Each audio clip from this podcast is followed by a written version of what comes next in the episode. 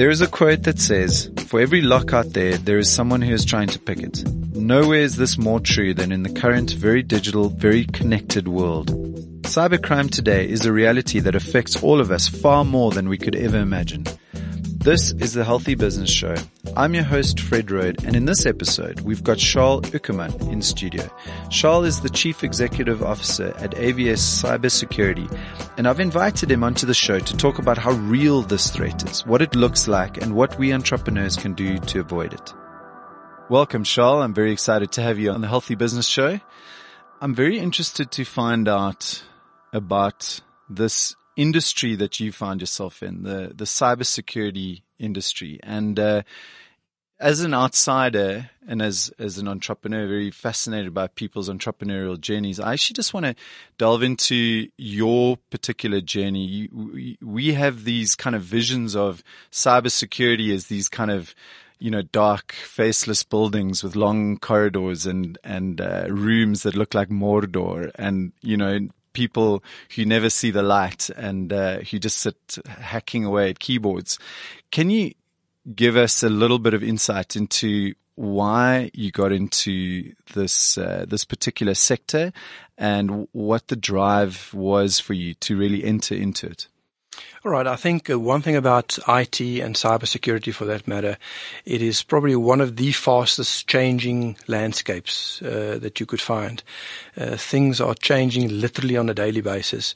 To sort of get right at the at the stats of it, um, currently there's about four and a half, five new viruses of pieces of malware every second launched per day which means that it is changing so fast, and to trying to keep up with it uh, is a is a is an enormous challenge. Uh, but I mean that's what makes it very interesting. So if you if you don't like learning, if you don't like to be creative, don't be in this industry.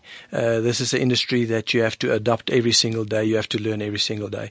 Now my journey started off actually as an industrial engineer. So I started pro- designing okay. production lines at Nissan when I was a youngster. Oh wow! Okay. And I found my way into this industry about nine years ago. Um, um, the company itself, AVeS Cybersecurity, belonged to, to an Irish owner, uh, and about eight years ago, we we borrowed uh, some money and we uh, did a management buyout and okay, we so changed it was our already strategy. existing. It was an existing entity that you took over. Okay. Correct. Yeah, it's Gotcha. about in existence for about twenty years now. Okay. and uh, and then we started to change our whole journey uh, from a consulting and an architectural business. So uh, so yes, I just loved the the energy in it and the fast change in it and the the new things that are coming out every day. And I think what's why I have a passion for it as well. You know, uh, it is I think a bit of that nature in terms of making the be- the world a better place, uh, protecting people a bit better people are quite ignorant in terms of what cyber risk is because you can't see it. Uh, people find it difficult to conceptualize the associated risk. Is, no, no, Sure. I mean, think about it. I mean, you just work on your computer. Yeah. Uh, I mean, what happens behind it? I mean, you don't know. Uh, and um, um, techie guys often try and overcomplicate it as well, you know, Yeah. to, and, and it's actually not that complicated. Well, it's, kind like- of good for business, right? To overcomplicate it so that us plebs don't actually understand what the hell's going on. Well, I think lawyers do it as well with the language they Yeah. use, and doctors do it as well with the language they use. So I think it's probably relevant to every industry. Yeah. You know, speciality industries that they use their own jargons, and, and that sort of makes it sound complicated. But for the average user, it actually doesn't matter. As long as the screen is what you can see on your screen is true, and you can actually type on your keyboard what's happening, I think in reality that's really the end result that people are looking at. How it gets there uh, doesn't matter. So it's um, yeah, but it's a changing world. And I think the perception of cyber security and cyber threats has changed quite radically in the recent past. From being certainly a little bit ambivalent about it, we didn't really care too much about it in the past. We just paid for maybe a little bit of a software program that was preventative and you just sort of thought you had to have it installed.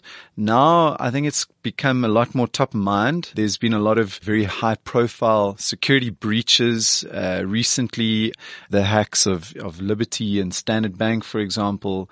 And that's scary stuff, right? It's now become top of mind and it's become more real. Would that be accurate? Yeah, I think the the challenge is if you look at physical crime, um, you know, versus cyber crime.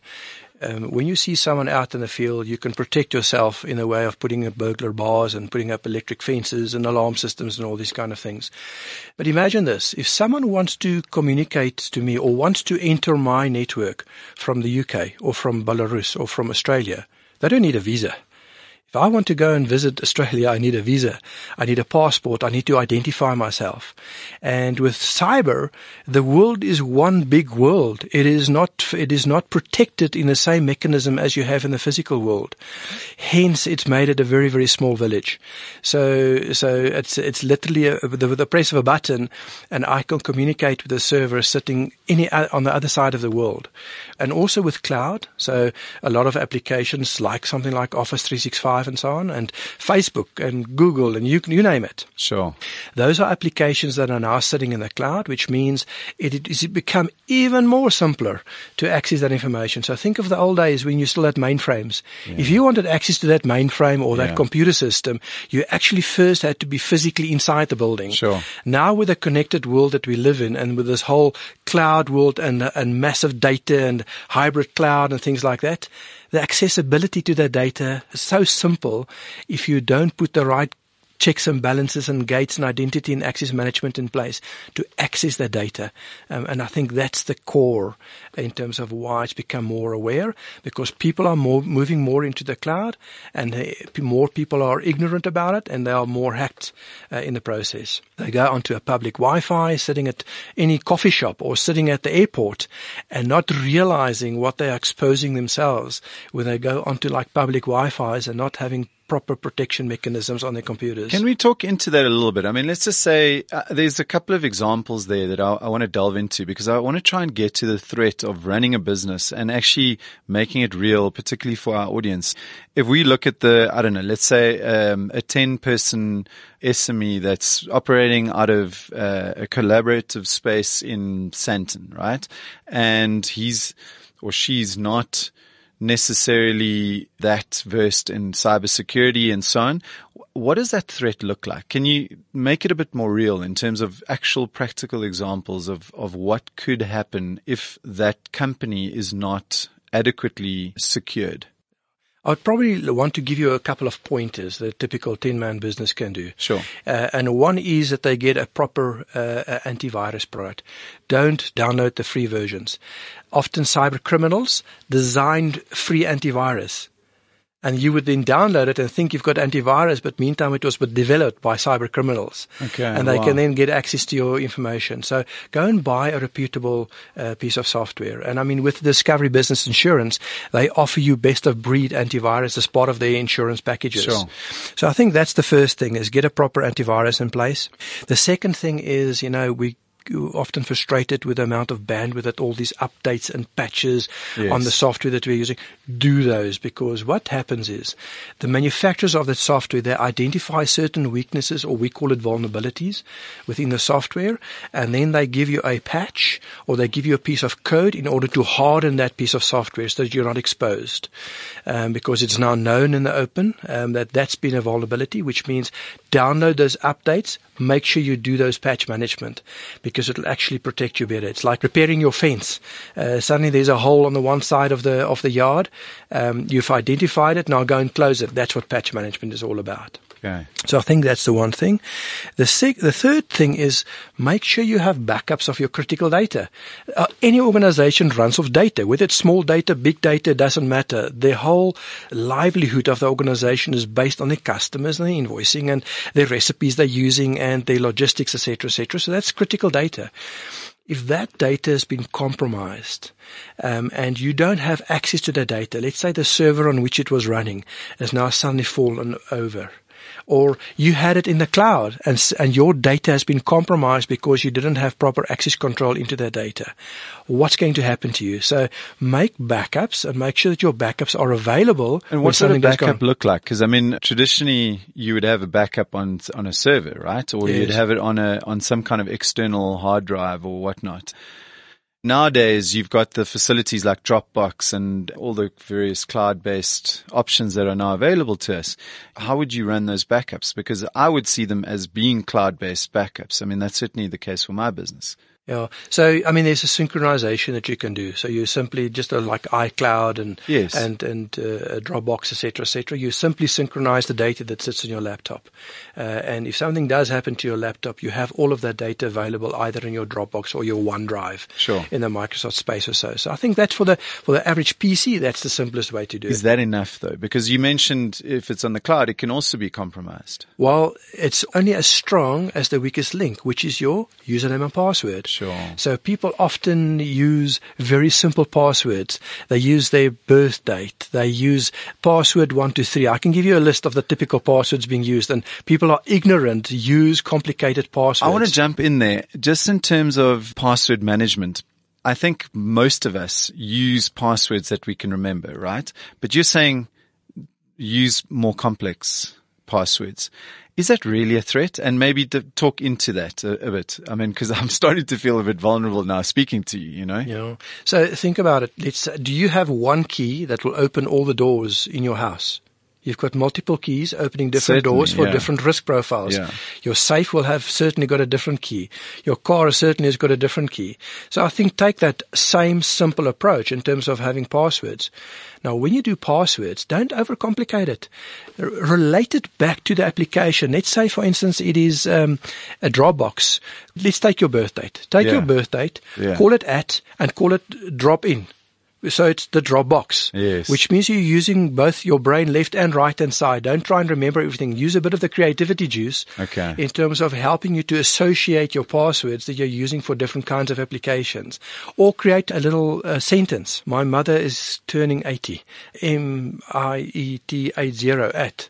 So think about Okay. something that is, cool, that is yeah. simpler to remember. So create almost like a bit of a mind map uh, in terms of how you should remember your passwords. That's one way of doing it. Sure. And then you also do have um, certain uh, applications. Sure. Like one password, that one sort of password thing. Yeah. and things like that. Kaspersky also has one, so Sure. it's called a vault.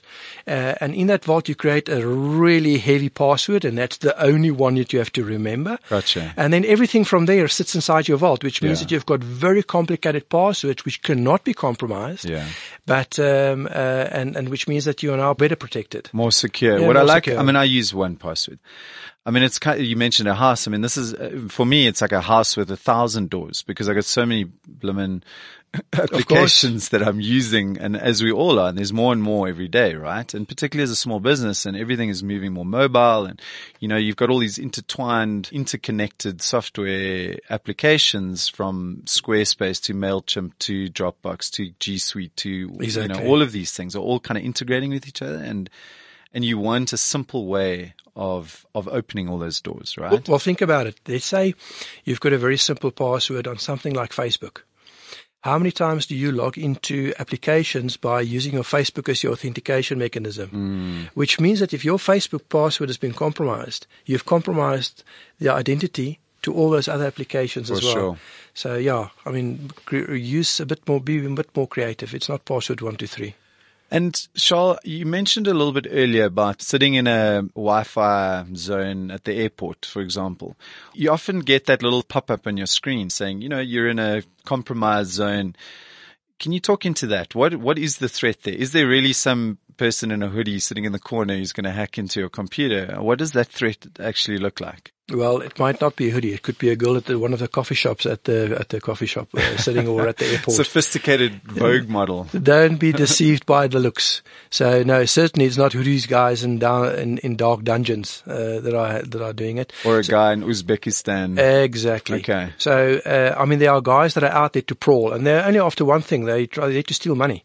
So if they can get access to your credit card details, if they can get access to your identity in terms of who you are, your Is it proximity based? I mean, are they just to explain that? So if you're sitting the at an airport- uninitiated, yeah, and you uh, you go onto a public Wi-Fi, um, and your computer is not properly protected in terms of when you're the, on that public Wi-Fi, I can literally sit in that same public Wi-Fi environment, and I'll be able to hack into all the data on your computer. It's literally the software you don't have to go and develop. You literally get it off the web. I can go and get that software. I can buy what they call a pineapple. Uh, a little pineapple is A a little pineapple. Pineapple. It's a little device. And it will scan everyone that's on that network. And we use it when we do vulnerability assessments in environments. I mean, I can scan your environment. Yeah, I see you had a, a guest Wi-Fi password and I can just quickly log in there because it's, I'm not sure whether you switch that Wi-Fi radio off at night. but for instance, yeah. if, if your printer has got a Wi-Fi, I can actually see what you've printed, uh, purely because your printer Wi-Fi was open and it wasn't locked. So in an airport environment, it's literally, there's a little piece of device that you buy and you can literally uh, go and see everyone's data uh, on the computers if they did not lock down what we call the firewall. Uh, on the computer itself, because your fire, your computer also has got a firewall, yes, and that locks down what kind of traffic, what kind of information do you allow onto your computer, and what kind of information can go out of your computer. So it's it's literally literally a gate. Yeah. Electronic gate. So if those things are just like wide open as God's grace, um, believe it, um, it's going to be very, very easy to get your credit card details because once I've got your credit card details or your banking login information, we're in the money. Uh, yeah. You know, that's, that's, that's what they're after. And I can even go and buy credit card details today, which will be guaranteed valid for the next three days with the CSV numbers. Cheapers. So it's, it's, it's available. Charl, you're, you're officially the most dangerous guy in the building right now. Can I ask uh, I, you I a question? Not. Hope I'm, I'm, I'm, hope I'm actually the good you guy. You look so sweet and friendly, but actually you're this dark terrorist. but, but Charl, can I ask you a question then? On that note, I mean, does Kaspersky and uh, AVeS, do you guys have hackers amongst you to test your own systems? Do you employ the smartly dressed girl in the coffee shop to come and try and hack into your own systems to test out your security? Brilliant question. So there's two types of hackers. You get what we call the dark hat or the, the black hat hackers. Yeah. Those are the bad guys. Okay. Uh, and they are trying there just for financial gain and so on. And then you get white hat hackers. And we've got those white hat hackers, yes. They're like the good bad people. They're the good bad people. so they are helping you to identify what you cannot see. You say, here's my website, or here's my, what we call an IP address, your, it's like your postbox address sure. for, for your emails. Uh, see if you can compromise it. See if you can get in here without me even picking it up. And then we will use all sorts of interesting tools, uh, to actually uh, do it. We also use things like social engineering. So to give you an example, we did a vulnerability assessment on a very big uh, mine uh, the other day and it was based on a black basis, so they didn't give us a lot of information. They said, guys, there's the mine. Um, we're not giving you IP addresses. We're not giving you URLs. Try and get access into our system. So what did we do? We went onto the internet. We looked at their website. We then looked at who was the head of HR. Um, we phoned up. I say, good day. Um, we're phoning from the IT department. We're doing some updates uh, on the IT side. We're going to drop you a mail. Can you please just quickly click on that so we can finish our updates that we need to run wow. because of the new hardening of our security? She clicked on it. The moment she clicked on it, we had access into the, into their system. Jeepers. So we will take about a half an hour uh, in most organ- I would say 99% of the organizations. We'll take half an hour and we will have between 20 and 30% of the people's passwords because people are really vulnerable. So how does it happen? It will, you the IT manager in an organization and we will simulate an email that it looks it comes from you, sent to the whole organization. People don't look at the details. They didn't see that it came from a Gmail account, but it was your signature because we copied and pasted the signature because it's really available. Sure. Some... We used your branding because that's available on your, on the internet, sure. on your website. So we simulate it. we use a social engineering technique where we then simulate as if it was you and we got access to, into your system. It's as simple as that. It's not complicated. Hence why do the basic things right. If you do the basic things right, um, I think, you know what, you are probably 75% there. All these examples of, of hackers and so on. This appears to be, in most cases, and certainly from a layman's perspective, a human element, right? The hacker would need to phone in, find a weak link. It's not like you could just go and hack into the Pentagon and, you know, get the, the codes. Not at all. And start pressing red buttons. Not at all. No, there's a very, very specific approach that you do. Um, so it's a targeted attack if you want to attack someone. So you work, you work your strategy out in terms of how you're going to get, get into the system. I mean, what we did with that social engineering, the first part of our attack was to make a phone call. And we then ask someone to do something and then we loaded code. So the moment they press on the link, but that's only the starting point by loading the code. Yes. Then there's a, a exploitation phase where we're now exploiting it and then we start extracting. And once you, once you're done, you then take all your tracks away as well. So you've got software that removes all the logs to show that you actually had access to the system as well. So which means that there's no footprints that you leave behind, that you've actually been there. Um, we often find what they call zero day attacks. It's, it's vulnerabilities that are within software that has been there for years or persistent threats. It could have been available in that environment for years without us knowing it. So, so again, it could happen right here, right now. We, we don't know about it, but you know what? To worry about that, I think it's probably not worth it. At least do some of the basic things right to protect you in a reasonable way. So it's not hard, is what you're saying. It's it's fairly easy for a, an entrepreneur or small business owner to protect his or her business by just deploying these steps, yes. right? So ensuring that you're you have at least a basic paid for reputable uh, antivirus software system and a little bit of awareness around threats like phishing and duplication of emails and that sort of thing. That is as important because you deal with people. Uh, and technically speaking, your people are your vulnerabilities because they are the people that obviously deal with the computers and so on. So I think to create that awareness is absolutely fundamental. Give you an example. If you go and work at a mine or in a factory, you will not work in that environment if you didn't go through health and safety induction, right? Mm. That risk is just too high for that organization. Yet we allow people on our networks without going through IT security induction.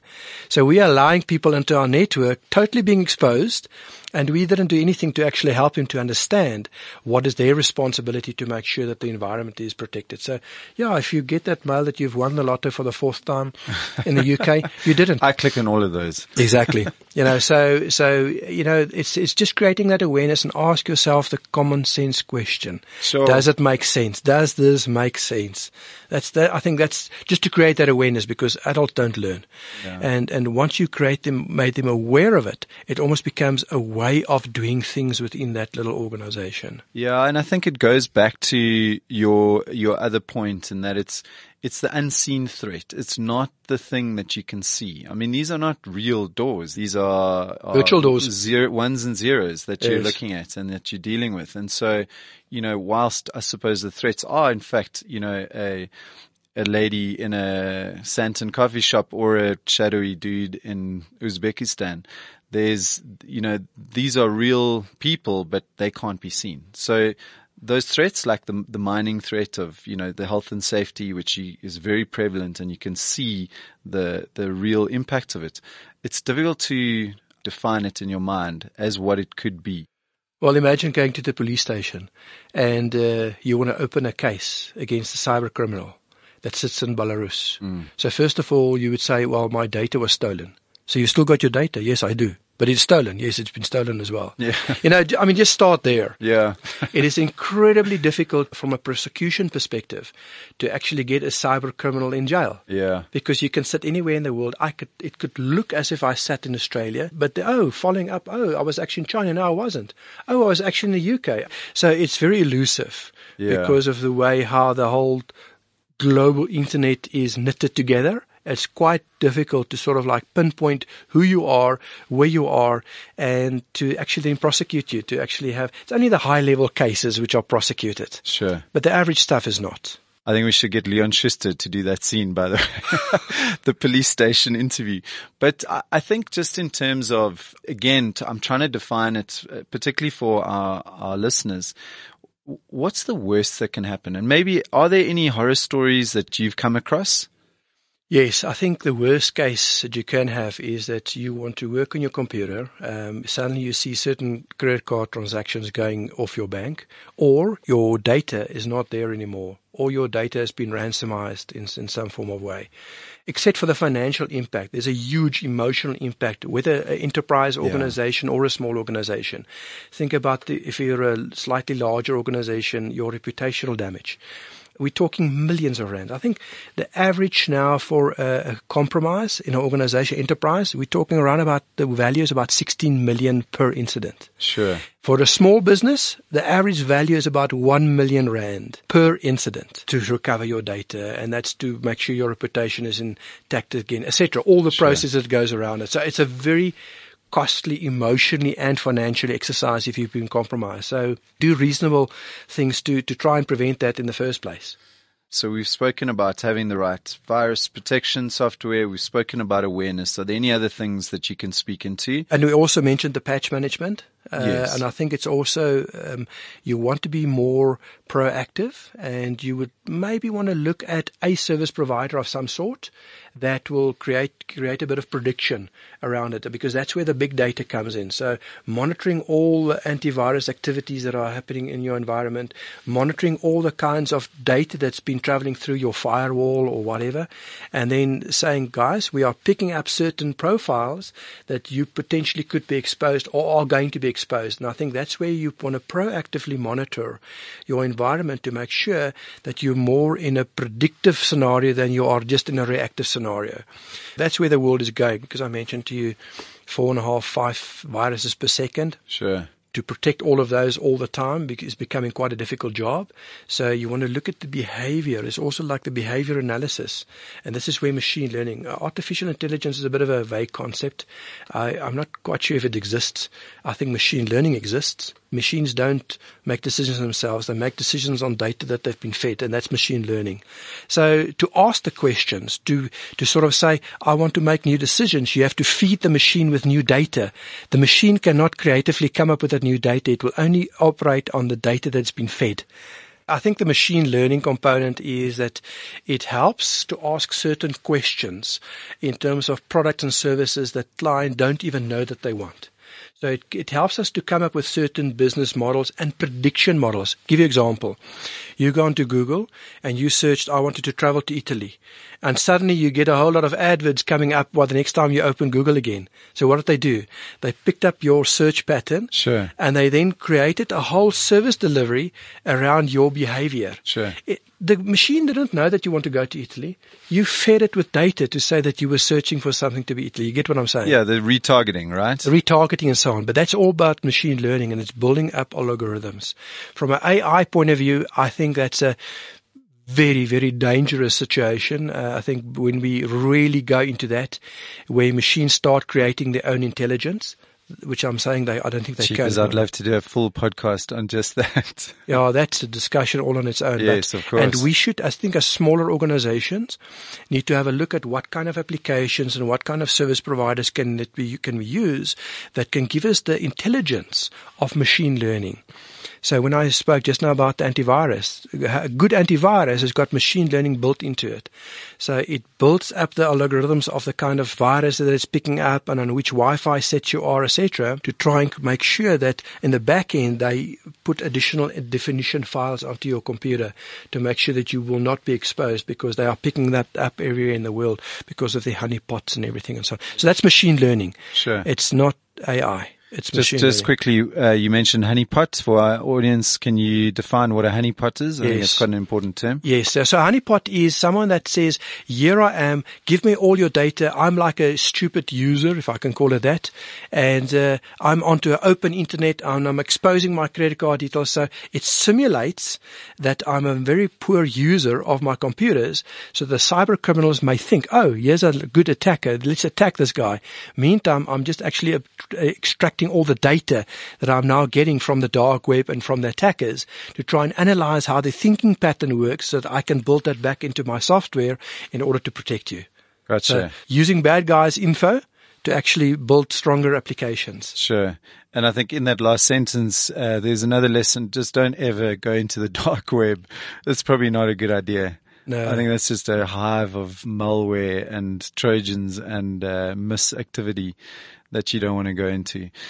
Charl, just to close off, I want to know if you've got any um, final thoughts or final pieces of advice for the entrepreneurs in our audience and for people growing their businesses? Yes, I think don't try and do everything yourself. Don't be intimidated by all the technocrats around you. Um, often, as I say, technical uh, IT guys want to over bombard you and overcomplicate it. You think simple. Think what is it that your business requires. Use technology to enable your business. There's lots of very good applications out in the market, uh, either on your phone or your computers, that can enable you to be mobilized much faster in this digital world that we're living. So don't try and redesign it yourself. Just go and search what are the kind of applications that fits your business model, and then uh, and then adopt those. Make sure they are properly secured and hardened, uh, and I think you'll be then be still relevant and competitive uh, in the next year or two, which means you won't be caught out with uh, uh, disruptors in your industry. So I think um, the applications are there. Go and find them, and make sure that you uh, don't listen to everyone that's telling you everything. Follow your gut. Follow your common sense. Um, that does it make sense what they are trying to give you. Vendors and technical people want to sell you the world and it can make tea and coffee and silver bullet and everything in one. Don't believe all of that think for yourself. So keep it simple and keep it repeatable, I guess. Keep yeah. it real. Just keep it real. And again, just going back to your original point, Discovery Business Insurance actually does provide you with those uh, reputable applications and uh, and advice, I suppose, in how and, to protect yourself. And the backups mm. and the proactive monitoring of your environment and the incident response.